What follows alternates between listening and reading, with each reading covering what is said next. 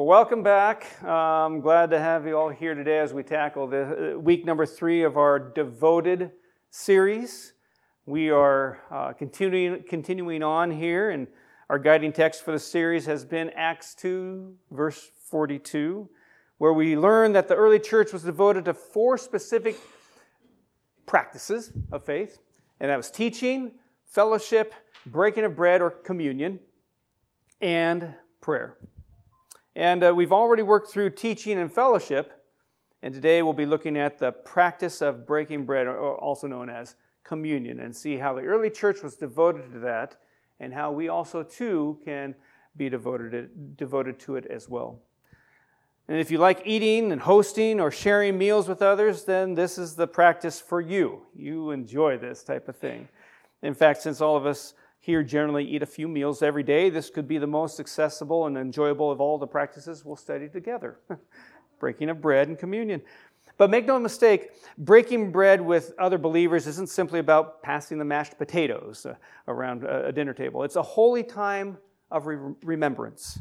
Uh, it's a holy time of praise and community made possible by the life and death and the resurrection of Jesus.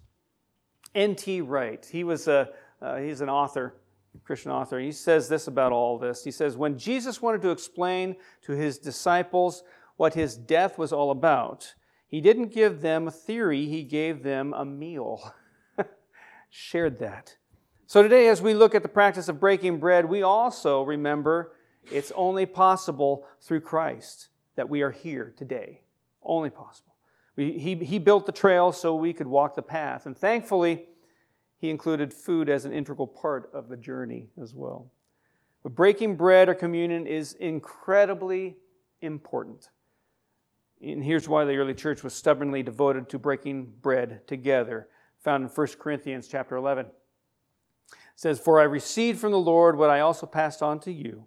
The Lord Jesus on that night, on the night he was betrayed, took bread, and then he had given thanks. He broke it and said, This is my body, which is for you. Do this in remembrance of me. In the same way, after supper, he took this cup, saying, This cup is the new covenant in my blood. Do this whenever you drink it in remembrance of me. For whenever you eat this bread and drink this cup, you proclaim the Lord's death until he comes. So, communion is about remembering Jesus, it's about remembering his life remembering his sacrifice on the cross, his body broken for you and for me, his blood, the marker of a new and final covenant between God and man, his death, we remember that, his resurrection, his promise to return again for his church, we remember that as well. But these are realities for the believer that we simply cannot forget. And because communion implies that this be done with others, it follows that we celebrate and remember Jesus together. And think about it like this our communion, our, our, our, common union, actually, the things that brings believers together all around the world, is Jesus.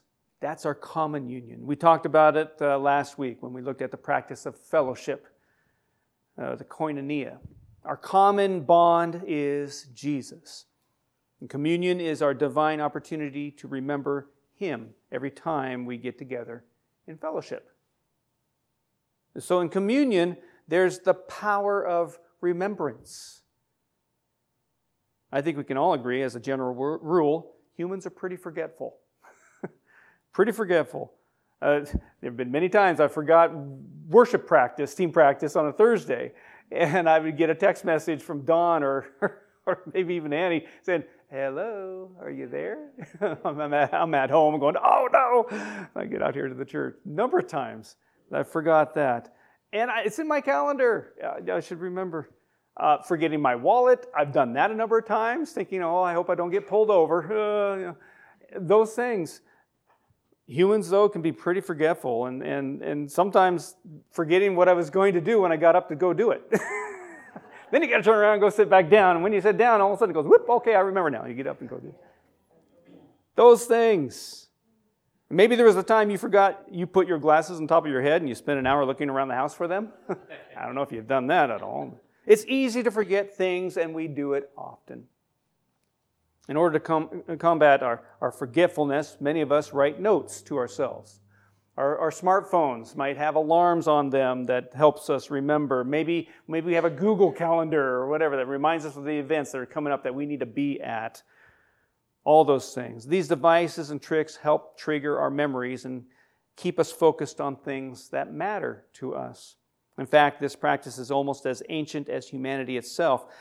If you want, you can turn to the book of Genesis, beginning part of your Bible there. And in this portion of Scripture, I'll read to you Genesis 12. It won't be on the screen. But you can look at the first eight verses, or you can, listen as I read it. You'll see how this is just reminders are an ancient practice.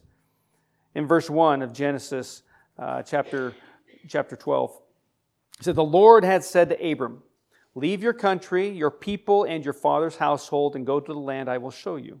I will make you into a great nation and I will bless you. I will make your name great, and you will be a blessing. I will bless those who bless you, and whoever curses you, I will curse, and all peoples on earth will be blessed through you. Can I just stop there for a moment and think, wow, uh, these days, with Israel under attack, hmm, some verses that might need to be remembered by some people. Anyway, verse 4 So Abram left as the Lord had told him, and Lot went with him. Abram was 75 years old when he set out from Haran. He took his wife Sarai, his nephew Lot, all the possessions they had accumulated, and the people they had acquired in Haran, and they set out for the land of Canaan, and they arrived there. Abram traveled through the land as far as the site of the great tree of Moreh at Shechem. At that time, the Canaanites were in the land. The Lord appeared to Abram and said, To your offspring I will give this land. So he built an altar there to the Lord who had appeared to him. From there he went on toward the hills east of Bethel and pitched his tent, with Bethel on the west and Ai on the east. There he built an altar to the Lord, and he called on the name of the Lord. And we'll stop there at verse 8. At the conclusion of this passage, you notice Abram built two altars. Two altars remind him. Altars were used in many religions, but for God's people, altars were more than places of sacrifice. For them, altars symbolized communion with God and commemorated uh, notable encounters with Him. Built out of rough stones, uh, altars often remained in place for years as continual reminders of God's protection and promises. But Abram regularly built altars to God for two reasons. One was for prayer and worship, and another one was as reminders of God's promise to bless him, as you heard here in this portion of Scripture. Abram couldn't survive spiritually without regularly renewing his love and loyalty to God. Building altars helped him remember that God was at the center of his life. Now, if you've read through the Old Testament anytime recently, you'll notice that building altars was a pretty normal practice. It happened, happened quite a bit. And many of them are referred to as altars of remembrance. Here's what one biblical commentator says about them. He says, Our altars of, rem- our altars of remembrance are a symbol of God's faithfulness in the midst of wilderness, change, and transition. It's important to remember those times of God's faithfulness for our future self when doubt and difficulty arise in new ways. But they are also a reminder to future generations. These are the defining seasons of our life, our life story that need to be remembered and shared with our children and grandchildren as a means to point them to God. We need to make sure we build altars for our kids and their kids to let them know what God has done for us, a reminder of how good God is. And with this in mind, we can see how important it is to remember certain points uh, of our faith. Why, why a practice like communion is so important as we collectively focus our memories on Jesus' life and his death and his resurrection. And we can see why the early church was so devoted to the practice as well too. We can also see why it's so important to keep the practice of communion unpolluted by our division and anger and sin as well. So we need to seek reconciliation in, in this practice of communion as well. If we're going to look at the practice of breaking bread together, we need to make sure we look at the good and the bad And with communion specifically, there's something Jesus taught in the Sermon on the Mount that's worth mentioning in Matthew chapter 5. It's on the screen behind me. But I tell you that anyone who is angry with his brother will be subject to judgment. Again, anyone who says to his brother, Raca, is, is answerable to the Sanhedrin. But anyone who says, You fool, will be in danger of the fire of hell. Therefore, if you are offering your gift at the altar and there remember that your brother has something against you, Leave your gift there in front of the altar. First go and be reconciled to your brother, then come and offer your gift. So the instruction, the instruction here is to be mindful of where you take your anger. In this example, when the altar was still a place to make sacrifices, Jesus says if you're angry at or at odds with another believer, you should go and be reconciled with them before bringing your sacrifice to the altar. In 1 Corinthians chapter 11, verse 27, uh, the Apostle Paul warns us about taking communion in an unworthy manner. All this to say, I think it's important to remember taking communion is a holy act of worship for those who believe. Here's another way to think about it. During communion, we remember Jesus and all he did on our behalf. When, you, when we come once a month, the first Sunday of the month, that's what we come to do be reminded of that. He traded his life for ours so we could be reconciled to God and become co heirs in, in the eternal kingdom of God. That's a pretty huge thing Jesus did for us. So it makes sense we should do all we can to be reconciled with others, be at peace with our family and friends, and free from sin in our lives as well. We should be willing to forgive others just as God has forgiven us through Christ. Which reminds me of the parable Jesus told about in Matthew chapter 18. It's a moment there where Peter comes to Jesus and he asks, asks Jesus, How many times shall I forgive my brother when he sins against me? You know, up to seven times, because that was the requirement. And Jesus answered him, uh, No, not seven times, 70, 77 times. More than just that. Keep on forgiving. And he continues on in Matthew 18, verse 23. I'll read it to you. It's not on the screen, but you can kind of listen or follow along if you'd like. But it says, Therefore, the kingdom of heaven is like a king who wanted to settle accounts with his servants. As he began the, settle, the settlement, a man who owed him 10,000 talents, millions of dollars, was brought to him. Since he was not able to pay, the master ordered that he and his wife and his children and all that he had be sold to repay the debt. The servant fell on his knees before him. Be patient with me, he begged, and I will pay back everything. The servant's master took pity on him, canceled the debt, and let him go. But when that servant went out, he found one of his fellow servants who owed him a hundred denarii, a few dollars. He grabbed him and began to choke him. Pay back what you owe me, he demanded. His fellow servant fell to his knees and begged him, Be patient with me, and I will pay you back. Sound familiar? But he refused. Instead, he went off and had the man thrown into prison until he could pay the debt. When the other servants saw what had happened, they were greatly distressed and went and told their master everything that had happened. Now, Jesus is telling this parable to Peter and those around him listening. And he said, Then the master called the servant in. You wicked servant. I canceled all that debt of yours because you begged me to. Shouldn't you have had mercy on your fellow servant just as I had on you? In anger, his master turned him over to the jailers to be tortured until he should pay back all he owed. And then Jesus ends this parable with this in verse 35 This is how my heavenly Father will treat each of you unless you forgive your brother from your hearts. Because God has forgiven all our sins, we shouldn't withhold forgiveness from others. And as we realize how completely Christ has forgiven us, it should produce an attitude of forgiveness towards others. When we don't forgive others, we are setting ourselves above Christ's law of love. We have been forgiven much, so we should forgive much in return as well.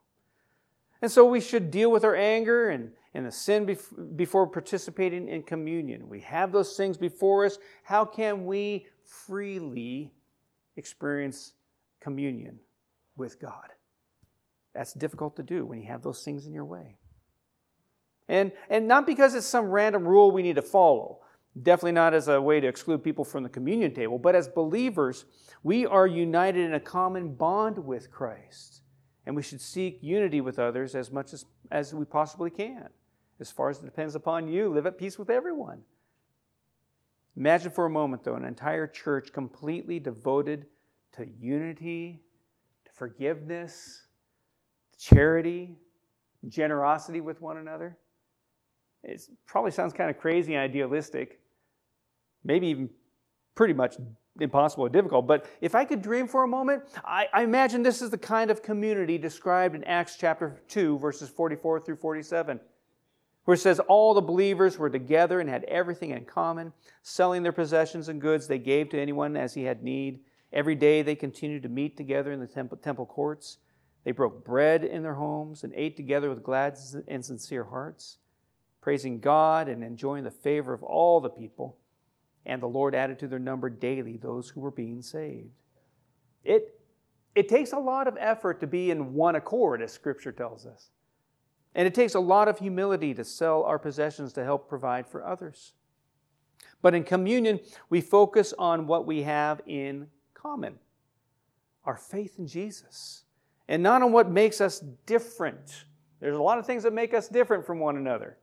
It's sitting right next to you, probably. There's a lot of things that make you different, but you're, you're willing to overlook those things because the commonality we have with each other. In, in communion, we set aside our differences. We set aside our anger and our frustration so we can gaze upon Christ together and remember his sacrifice together.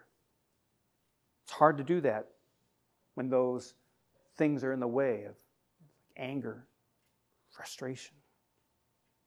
In a moment, we will have a, a time of communion. But before we do, I want to take what we've heard and, and kind of present in a more applicable format by showing that there are three directions, three directions we can look at in communion, according to 1 Corinthians chapter 11, verses 30, uh, 23 through 32. Three directions we can look at in communion, and hopefully we can apply these today as well, too. Verses 23 through 25 give us the first way to look at communion. It says, For I received from the Lord what I also passed on to you. The Lord Jesus, on the night he was betrayed, took bread, and when he had given thanks, he broke it and said, This is my body, which is for you. Do this in remembrance of me. In the same way, after supper, he took the cup, saying, This cup is the new covenant in my blood. Do this whenever you drink it in remembrance of me. So, communion is a time to look backward, time to look backward and remember. Communion is a time of remembrance of a couple things. First, it's a reminder that God has always been there to deliver his people. He's always been there. Even before the Passover that Jesus was celebrating and about to fulfill. Adam and Eve had to have the blood of an animal spilled on, out to, to provide skins to cover their, their, their sin and shame. Noah and his family were delivered during God's judgment on earth. The Hebrews, of course, were delivered out of bondage and slavery during the first Passover, when God's angel passed over those who had the blood of the Lamb on, on their doorframes. And there have been other times when God delivered his people, all looking forward to the day when Jesus would bring the ultimate deliverance by shedding his blood on the cross for you and me. And that's the second thing to remember God's ultimate deliverance from sin and its penalty. He delivers us. Because of what Jesus did for us on the cross, we no longer have to be slaves to sin. Because of the new covenant of life that he brought, our chains that hold us slaves to sin have been broken. When we share in communion, we proclaim not just his death, but everything his death brought us salvation, cleansing from sin, the breaking of sin's power over us, the promise of eternal life when we die, and the promise of a full life on earth while we live. Communion is a time to look back and remember, and for us to say, Thank you, Lord. Thank you. Verse 26 tells us another direction we can look. Verse 26 says, For whenever you eat this bread and drink this cup, you proclaim the Lord's death until he comes. So this verse tells uh, that communion is a time to look forward and anticipate. Time for us to look forward and, and anticipate. The scriptures say that Jesus is coming back someday. Praise the Lord. Praise the Lord. And not just this scripture, but many and even uh, many others, and even Jesus himself said so. He's going to come back to judge everyone. He's coming to establish his kingdom once and for all, and to establish the fact that he is the King of kings and the Lord of lords. And he's going to celebrate a sweet communion with us as well. Back in Matthew 26, Jesus said, I tell you, I will not drink of this fruit of the vine from now on until that day when I drink it anew with you in my Father's kingdom.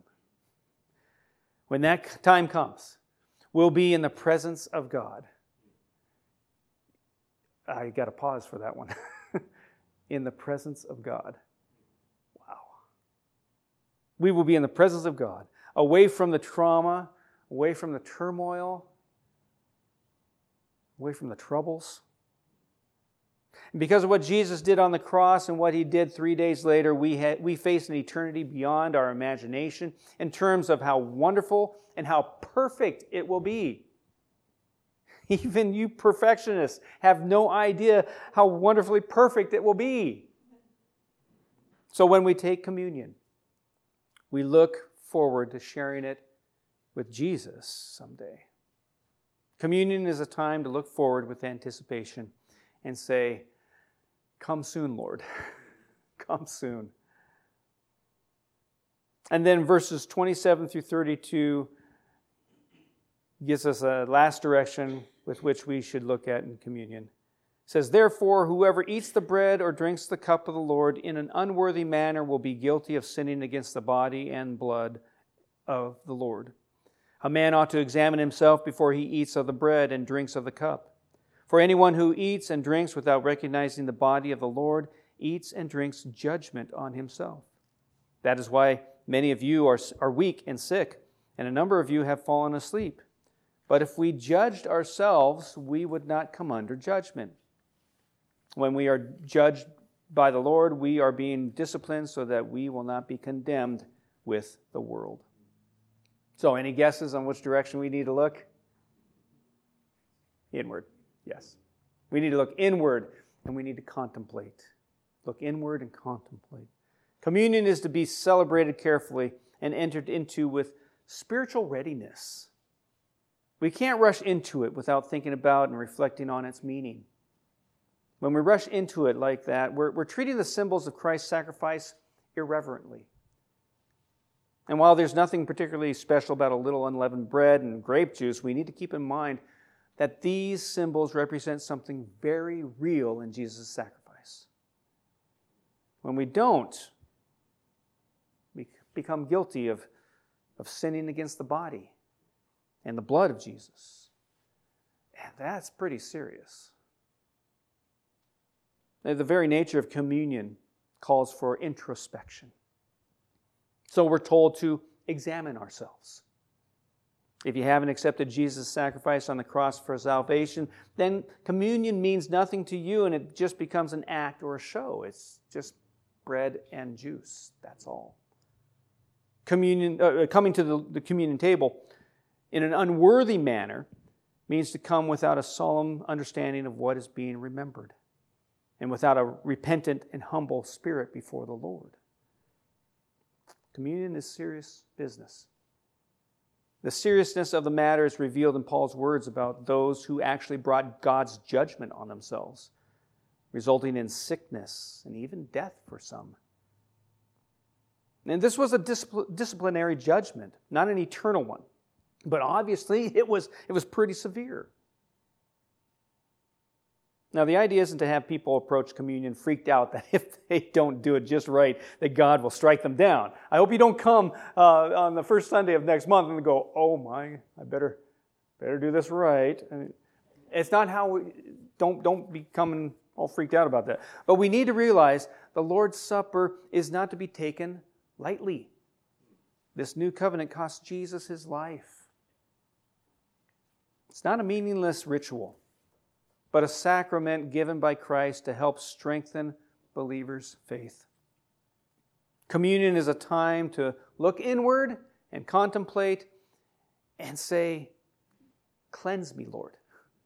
Cleanse me. So we come to communion with a few things to think about. And I'm guessing that all of us found something for us to ponder as we get ready to take communion here in just a few minutes. Maybe you've never really thought of communion in any of these ways before, possibly. Or you've never really allowed the occasion to force you to look backward or look forward or inward, at least not in an intentional way. So today, let me, let me just invite you to take one of these ways and focus on that as we move into our communion time. Looking backward, looking forward, looking inward. Some of you should look back in gratitude for the sacrifice that we symbolize during this time, intentionally thanking Jesus for the price he paid for your forgiveness to give you a home in heaven. Others of you may want to take communion with a sense of looking forward, with anticipation to that day when we will share it with Jesus Himself in the Father's kingdom. And if that's you, I pray that the joy of that thought will linger with you for a long time. and still, others will need to spend more time looking inward, asking the Lord to reveal anything in your life that needs to be repented of. Maybe it's something that you knew was sin, but you've tried to convince yourself that's no big deal.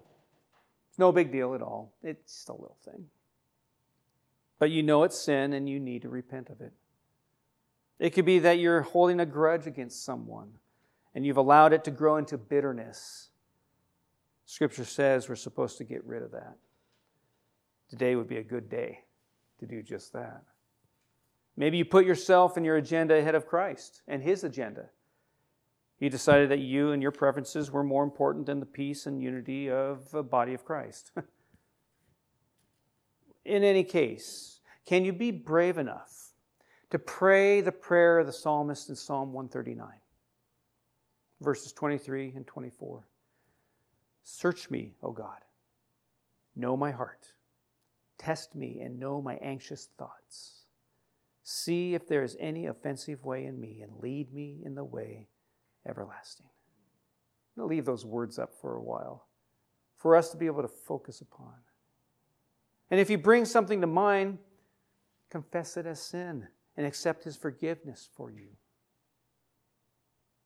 Then you can approach the Lord's table and communion in a worthy manner.